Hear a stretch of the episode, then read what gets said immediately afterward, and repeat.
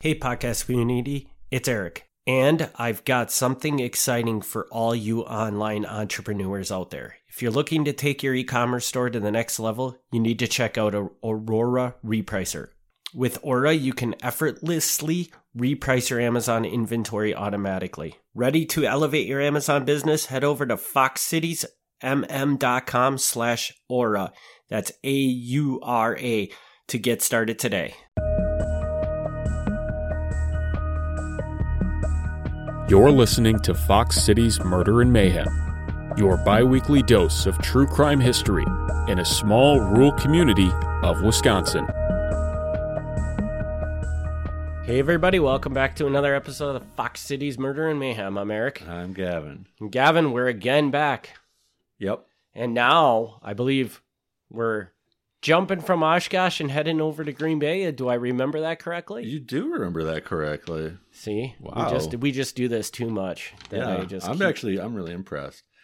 And this is uh this is the last one that I have fully written out, which doesn't mean there aren't more coming. it just, just means if you were like, "Hey, can you have one ready tomorrow?" I'd be like, "Yeah." maybe not. But by the time we do it again, I'll probably have another one. And since we are pivoting over to Green Bay, I believe in the past you had said so. If you want to talk about it a little bit, aren't these pulled from a book or something They are. from Green Bay? They are.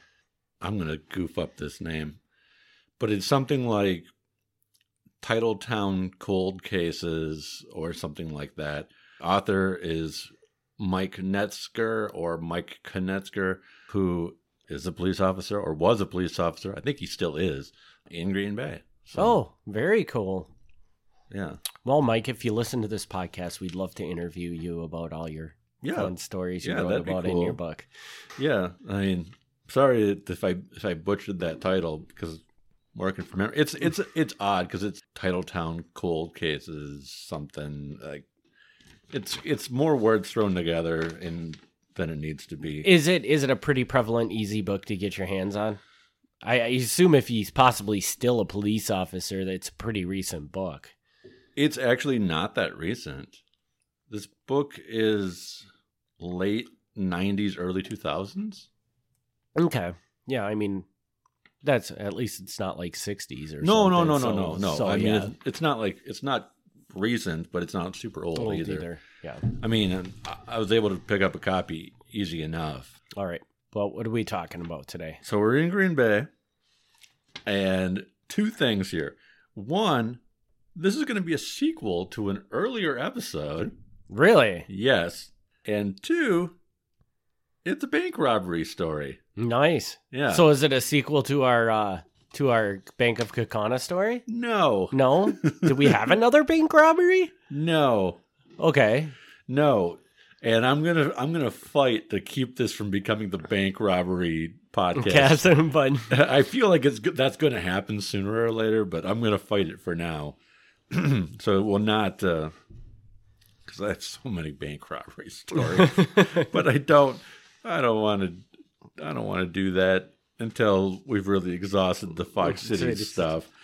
No, so remember, not too long ago. I mean, this is uh, in the last few episodes we had an episode where a man was told to leave money in a box yeah. Okay. and then officers showed up and things were not very well Well- communicated and they ended up Yes, shooting each other As I recall, yes, the police officers shot each other, and and then in, on another side of the story, we had a sh- police officer walking around without his uniform on, patrolling. yes Just all sorts of confusion. yes this is a sequel to that Okay.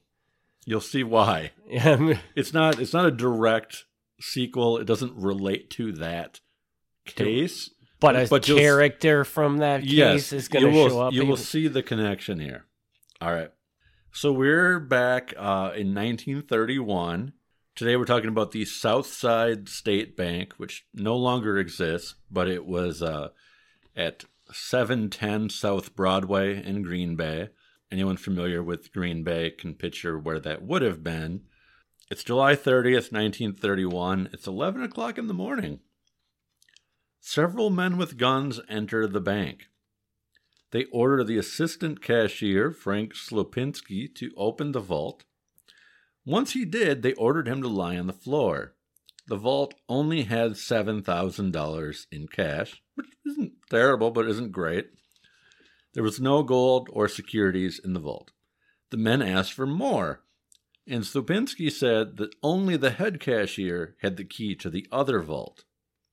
The men were angry, so they beat him, breaking his nose and his cheekbones, cutting his face, and deviating his septum. So they hit him pretty good. Other employees were hit when they failed to access the rest of the money as well. One customer walked in during the incident unaware of what was going on and ordered to the ground at gunpoint. No one inside the bank was able to call the police, but luckily, the commercial printing office across the street saw what was happening and they called it in. Four officers headed there immediately. And this is this is This where is the where overlap gonna- kind yeah. of begins. Detective Gus Deloy, who was the man who took all that buckshot in the face and chest in the previous story. Oh my god, he still stayed a cop after all that? Yes. Wow. Okay. Detective Martin Burke, who was his partner, Chief Thomas Haley, and Officer Elmer Denamer. I may be saying Denamer, Denamer. I don't know. Either way. As I said, Deloy had previously come up in the Kennard extortion case where he took 177 pieces of buckshot. That is just insane. Yeah. I mean, I think you just chose this story so you could say that again just to blow all our minds once again. And he's still alive and still chooses to be a cop, which is just unbelievable Not- to me. I didn't do it intentionally. This comes out of the same book. That's Oh, so, that's, that's- so that's why. The police parked in front of the bank, believing that the robbery was already over. Because normally that's how it worked. By the time the police would get there, the robbers would be gone because they don't stay very long. Mhm. But in fact, it was still in progress. and they parked right next to the getaway car. Machine gun bullets flew out of the bank, smashing the police car's windows. Deloy was hit in the arm and the forehead, and a piece of shrapnel entered his left eye. now, this is the guy that took all the buckshot that Yes. one? Oh my god. Poor guy. Chief Hawley took some glass to the chest. Denamer was hit in the cheek by shards of glass, but it wasn't enough to slow him down. He returned fire with his 38 and managed to hit one of the robbers in his right shoulder. The robber ran north on Broadway, leaving a trail of blood. All of the robbers managed to escape, but many eyewitnesses saw them. One robber was described by multiple people as short, maybe five foot tall, which is pretty short hmm with a medium build and dark Italian complexion. An officer was sent to Detective Deloy's home. It hadn't been that long since the family had been told that Gus was injured and possibly dead, and now they had to hear it again. Denamer rode with Deloy. We That, shouldn't- that- we shouldn't shouldn't have laugh. laughed because Yeah. that isn't funny. Yeah, but it's it's not it's not funny. It's the situ the situation is funny. What happened to him is not funny. Denamer rode with Deloy to St. Mary's Hospital. Deloy was in and out of consciousness, his left eye repeatedly swelling Oh with blood. God. Chief Haley, Chief Hawley, whatever, uh, drove himself to St. Vincent's Hospital to have his chest looked at. Pieces of glass were stuck in odd places, but he'd be fine. This left Martin Burke in charge of the bank. Every remaining officer was called, meaning a total of about 15 men were soon at the bank. Descriptions of the bank robbers were sent out over WHBY radio. Ooh. Yes, which I'll stop there for a second because that jumped out at me when I read this. I was like, WHBY. and sure enough, WHBY like existed almost a hundred years ago. And I didn't know this, but originally they were a Green Bay station. They didn't. They didn't move to Appleton until later. Interesting. Yeah. I thought that was pretty neat. It's like WHBY, really? Hmm. Okay. And keep in mind, like this is this is 1931. There's not many radio stations. Radio is still relatively new. You don't turn on your car radio and listen to music a whole lot. You can, I guess. I don't even know. If, maybe maybe cars didn't have radios. Mhm. Maybe just houses had radios. Like there weren't a lot of stations, but WHBY was there. The scene was contaminated with people walking through bloodstains and kicking the empty shells around. The building was dusted for prints with little hope of finding anything. The employees were worried that Frank Slupinski was dead inside the vault because he's the guy who was beat up pretty bad. He wasn't. They had beat him up pretty bad.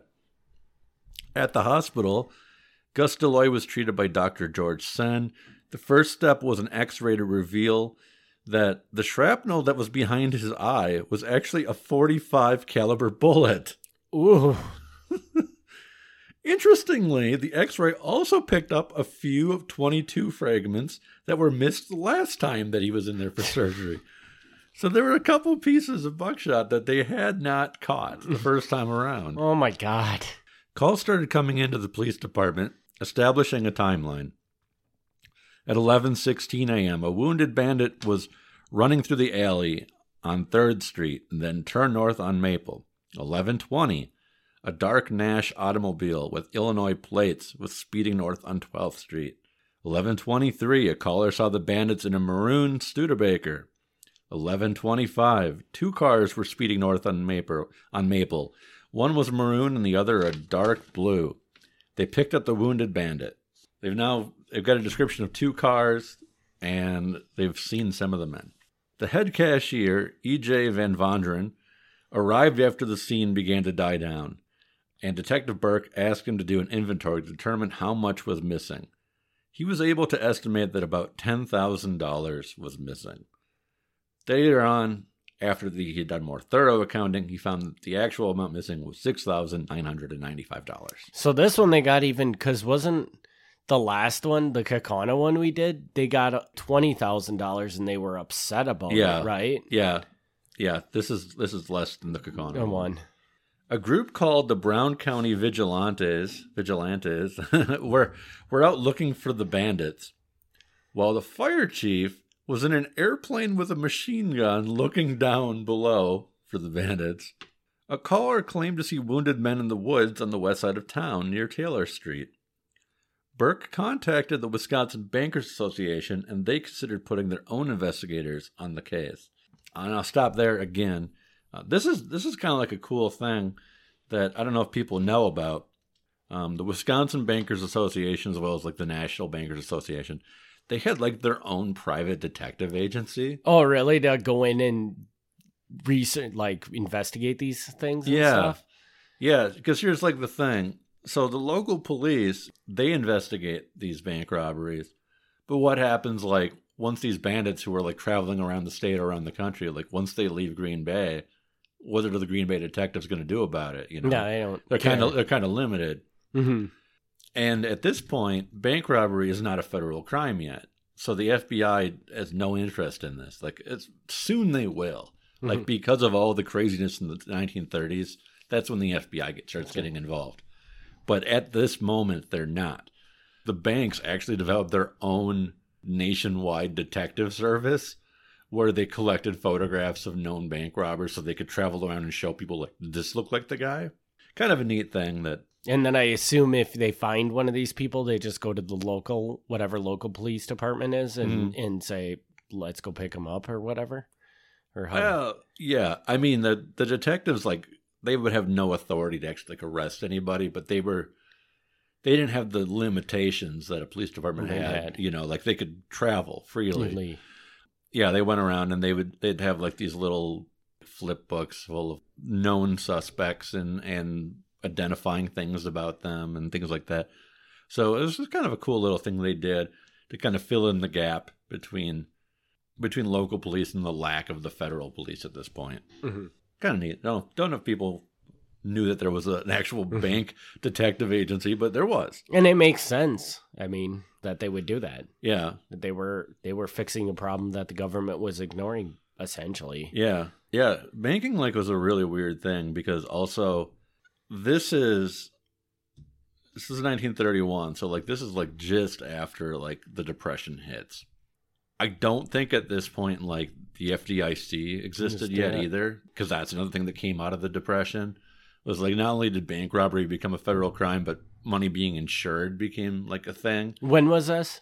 That this happened? When did FDIC? Did you say? I don't year? know. No, oh, you don't know off the top. I don't know exactly, but it, but it was a, a response to the depression, like after the banks collapsed. Okay, That's when it came in and money being insured became a gotcha. thing. That makes sense. Yeah, so I don't know exactly what year that went into effect, but just like at this point in time, like it was a big deal for banks to track down and get their money back because there was no if the money was gone, it was gone. Gone. Like mm-hmm. there was nothing you could do about it. If your money was in that bank, you were kind of screwed. Yeah, that's crazy. Yeah, And you think about how regulated banks are today, and it like it sounds like back in this this era, there was just really nothing. yeah, I mean, no protections, nothing for people. It was just like, I mean, I would have been putting my money on a, under a pillow because I right. Yeah, I mean, if if you had money in the bank and the bank got robbed, you're not necessarily like out that money. Like the bank still owes you the money. But if it reaches the point where the bank goes under, well, then, you're probably not getting your getting your money, money back, yeah. yeah. Yeah. So it's understandable why some people uh, did not trust banks. And It's, Yeah, not, it's not even the bank's fault. It's understandable. Mhm. All right. The next day's Green Bay newspaper said that two men were arrested in connection with the bank robbery, but the report was a bit premature. Two young men were detained for being drunk and not having a good story to explain why they were in northeast Wisconsin when they were actually from St. Paul, Minnesota. Hmm. But it was very easily determined that these were the wrong men. They were much too young and just not the gangster type. But this this is the thing, like the gangster type. I like that. yeah. So so two guys from St. Paul were in the Green Bay area drunk, and that was so suspicious. It's just that they they're like, you must be the bank robber. Yeah. yeah, there's no no reason that two guys from St. Paul would be drunk in Green Bay. so the newspaper had to backtrack on that one. Seven o'clock that evening, the city had their regular city council meeting, presided over by Mayor John Diener, a Notre Dame Law School graduate and World War veteran. A proposal to fund four additional police officers came up, as well as modernizing the police radio system. And to be clear, this was already on the schedule prior to the bank robberies. This was not a response, to the bank robbery. Five aldermen spoke out against this idea, saying the city just did not have the funds for such a thing. This greatly upset Alderman Clement Dwyer, known as Dutch Dwyer. And Dutch Dwyer was a minor celebrity because he had previously played for the Green Bay Packers. did, did you mention him in the last part of this? I don't think so. I feel like we talked about somebody that had was a Green Bay Packer at one point in time. I don't know. Everybody still- was a Green, Bay, Packer. Yeah, back then everybody in Green Yeah. Bay played for the Packers. Yeah. He went into a big speech and he used the bank robbery as the very reason that the funds were necessary. Even if the city couldn't afford it, they should make the improvements anyway. He was persuasive and the measure passed. It was a big step forward for the Green Bay Police Department. Not just getting the four additional men, but actually getting cars that could connect by radio with each other. Like, mm-hmm. that's a pretty big deal. Like today, that seems so incredibly Basic- basic and simple, but imagine that, like going out on patrol and not until, Not- until you go back to the station, having no idea what was going on anywhere else in town. Yeah, that is so true. Yeah. Gus Deloy was uh, sent to the Mayo Clinic where he was treated by Dr. George Searing. An x ray there showed that the 45 bullet was lodged between his left eye and his skull. Removing the bullet was too risky. The eye would have to be removed. It was beyond saving. If the eye wasn't removed, the other eye could get, quote, sympathetic inflammation and begin to deteriorate as well. I don't know anything about this, but apparently the idea was that if your one eye is like terribly injured, your other eye Just Starts- adjusts itself to. yeah starts adjusting and goes bad because of it. I don't know if that's real, but that's that's what they thought would happen. Maybe it's real. I don't know. No, I don't know. That seems pretty bad if you lose an eye, your other eye just starts going, but maybe. Yeah, that's crazy. The the surgery was a success. Reportedly, Deloy recovered faster than expected, but he was an emotional wreck. Losing an eye, he thought was going to change his life completely. His glass eye soon arrived, you know, but did not really not boost his spirits very much. Mhm. It's not the same. He returned to work God, and he still continued on, man. On September 1st, 1931, which is about a month and a half after this. That guy is a trooper. Yeah. However, the city argued that his eye meant that he wouldn't be able to do as much work as before or be as efficient, so they cut his pay by 25%. oh my god. yeah. He hired legal counsel and filed a complaint to the Wisconsin Industrial Commission. The legal papers cited Deloy's impressive record and revealed an unusual fact. Since he had been hired on as a police officer on May 1st, 1916, he almost never took a day off. Not even Saturdays or Sundays. He worked all weekends. He never took vacations. He had one time worked every single day for a 10 month stretch without a day off. Which I I get the point here is to show that like this guy is like the most loyal possible officer and then good. But seriously, people do not work 10 months straight without a day off. yeah, no kidding. do not do that.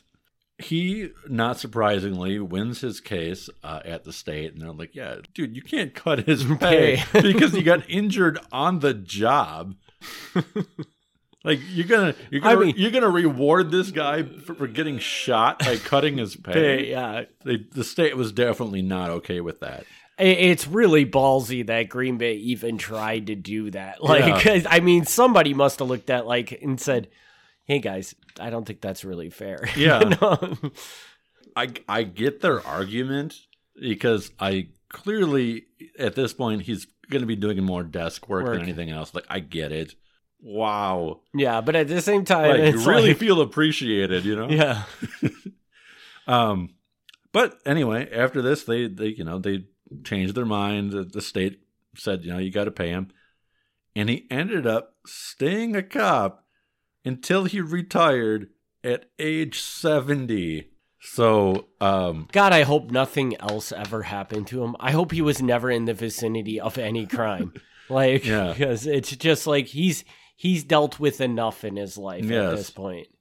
So, Detective Gus Deloy, police officer for over 40 years, repeatedly shot at and hit, but going strong till 70. I, I mean, he's probably got more shrapnel, has had more sh- shrapnel removed from his body than the entire rest of the Green Bay police force combined It, in that period of time. yeah, I mean, it seems that way. it's sad. The only two suspects ever named with the possibility of being the right guys for the bank robbery were Francis Jimmy Keating and Thomas Holden, who were later involved in a Menomonie, Wisconsin robbery where some of their gang were killed in a shootout. And I didn't like do a super serious like look into that, but I did a I did a little bit of a look. And like most of the bank robberies in this time period, very few people got caught. And we can never really know who did them because if they don't get caught, we don't know. hmm But I will give credit in this case that these are decent suspects. In the Kaukauna case, people were like, oh, it was the John Dillinger thing. And we know, like, 100% it's not John Dillinger. Here, the Dillinger name got floated around because he was famous. and mm-hmm. So his name came up. But he was never seriously considered as a suspect. These two guys are, were also major bank robbers at the time. And they would have been possible.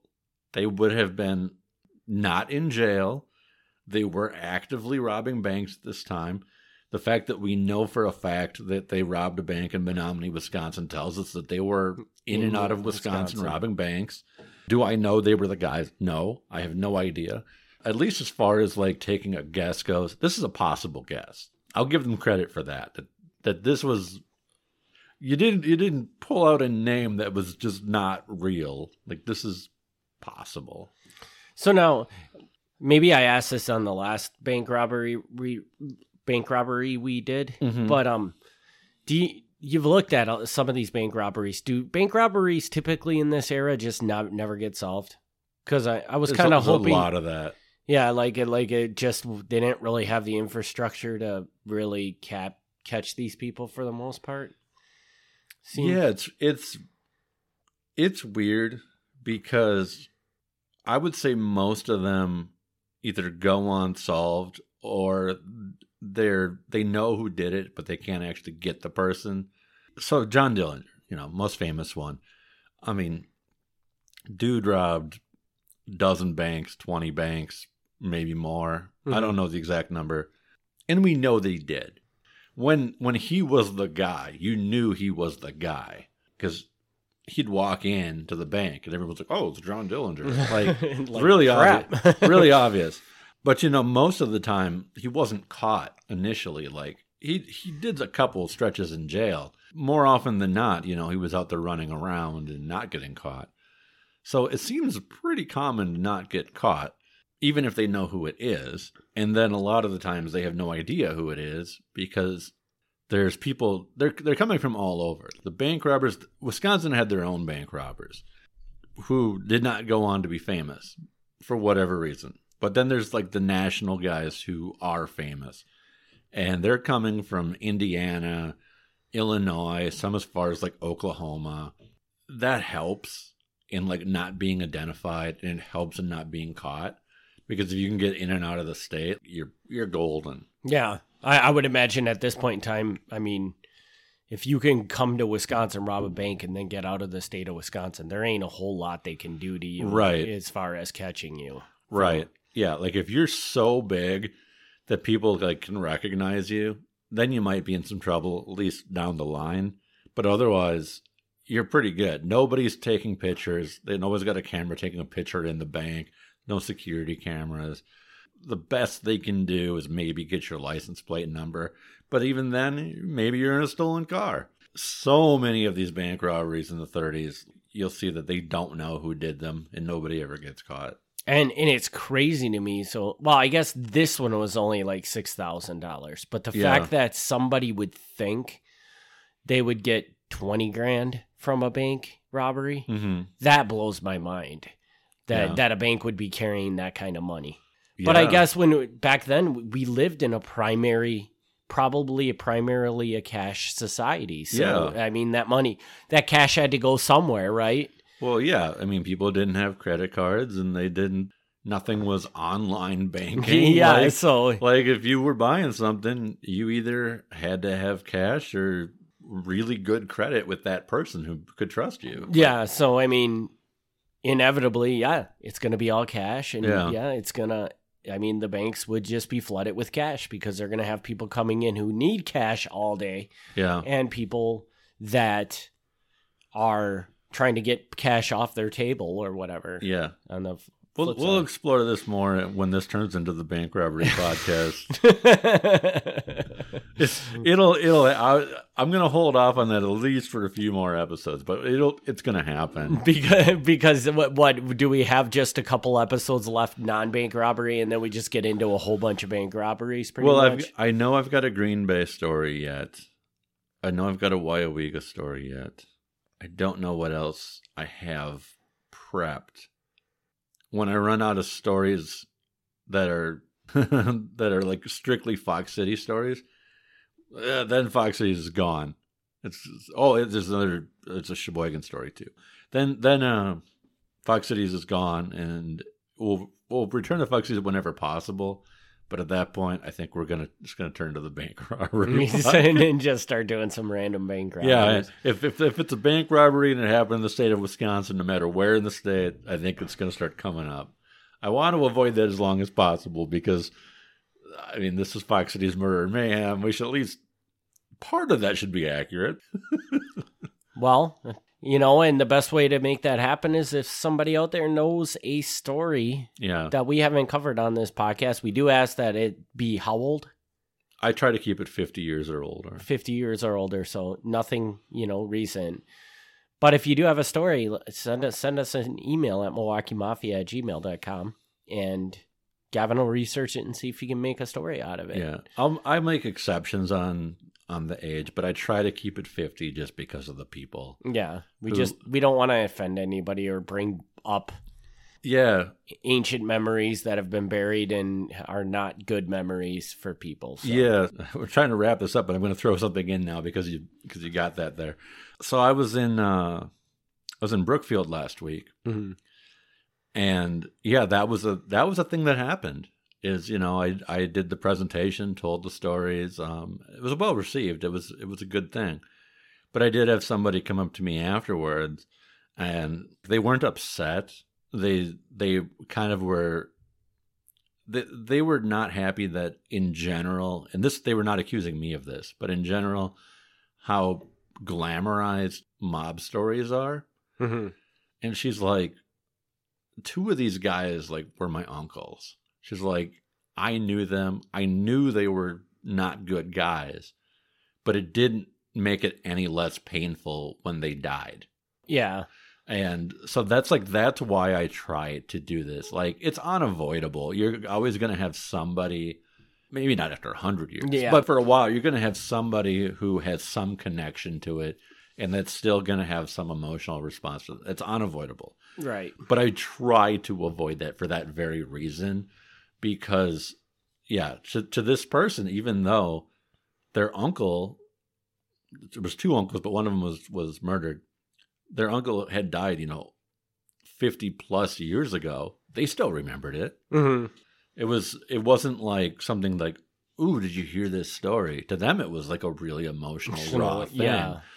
Uh, so I'm, you know, I'm aware of that and I and I try to keep it And I think that, for that reason. yeah, and I think that's the responsible thing to do. Yeah. You know, in in 50 years is a good number because yeah, there's probably still people around that may be affected by that, but it's going to be minimized big time. It's going to be minimized. Yeah, like it's there's still going to be people, but I'd like to think that it's not it's not so recent that it's a huge yeah, like a huge emotional toll pull. on them. And yeah, and it's just there's going to be the number of people are still going to be much less too. Right. If you did a murder that was 10 years ago, that's going to be f- fresh on a lot of people's Yeah. minds because Oh yeah, I wouldn't. know- I wouldn't do it. I wouldn't do it. And like, and like, and we've we've talked about this before. Like specifically, I'm not going to use a name.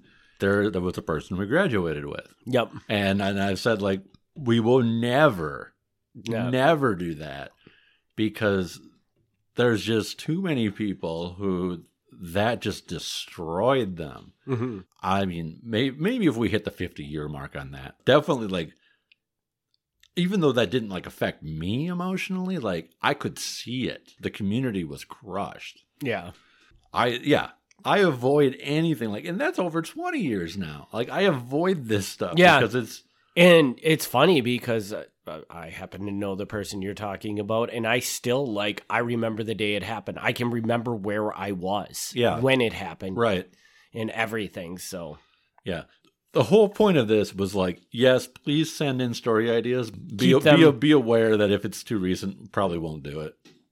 I, I would say we definitely won't do it Yeah. for that. But, anyways, well, we've gone on long enough, I think, on this one. yeah. So we can wrap this episode up. But again, if you do have story ideas, Milwaukee Mafia at gmail.com is the right place to connect for that. Yeah. And we will be back next week. You said definitely probably a new one next week. And then, Well, two weeks, right? or well, yeah, two weeks. I'm sorry. Okay. But yeah, two weeks, you'll definitely have a new one. So we'll Should- continue should, with the new ones for a little while yet. You may catch a rerun dabbled in at some point. So- yeah. So, but anyways, we thank everybody for the continued support, and we'll see you on the next one. Thanks for tuning in to Fox Cities Murder and Mayhem. Join us in two weeks for another exciting episode of Murder and Mayhem.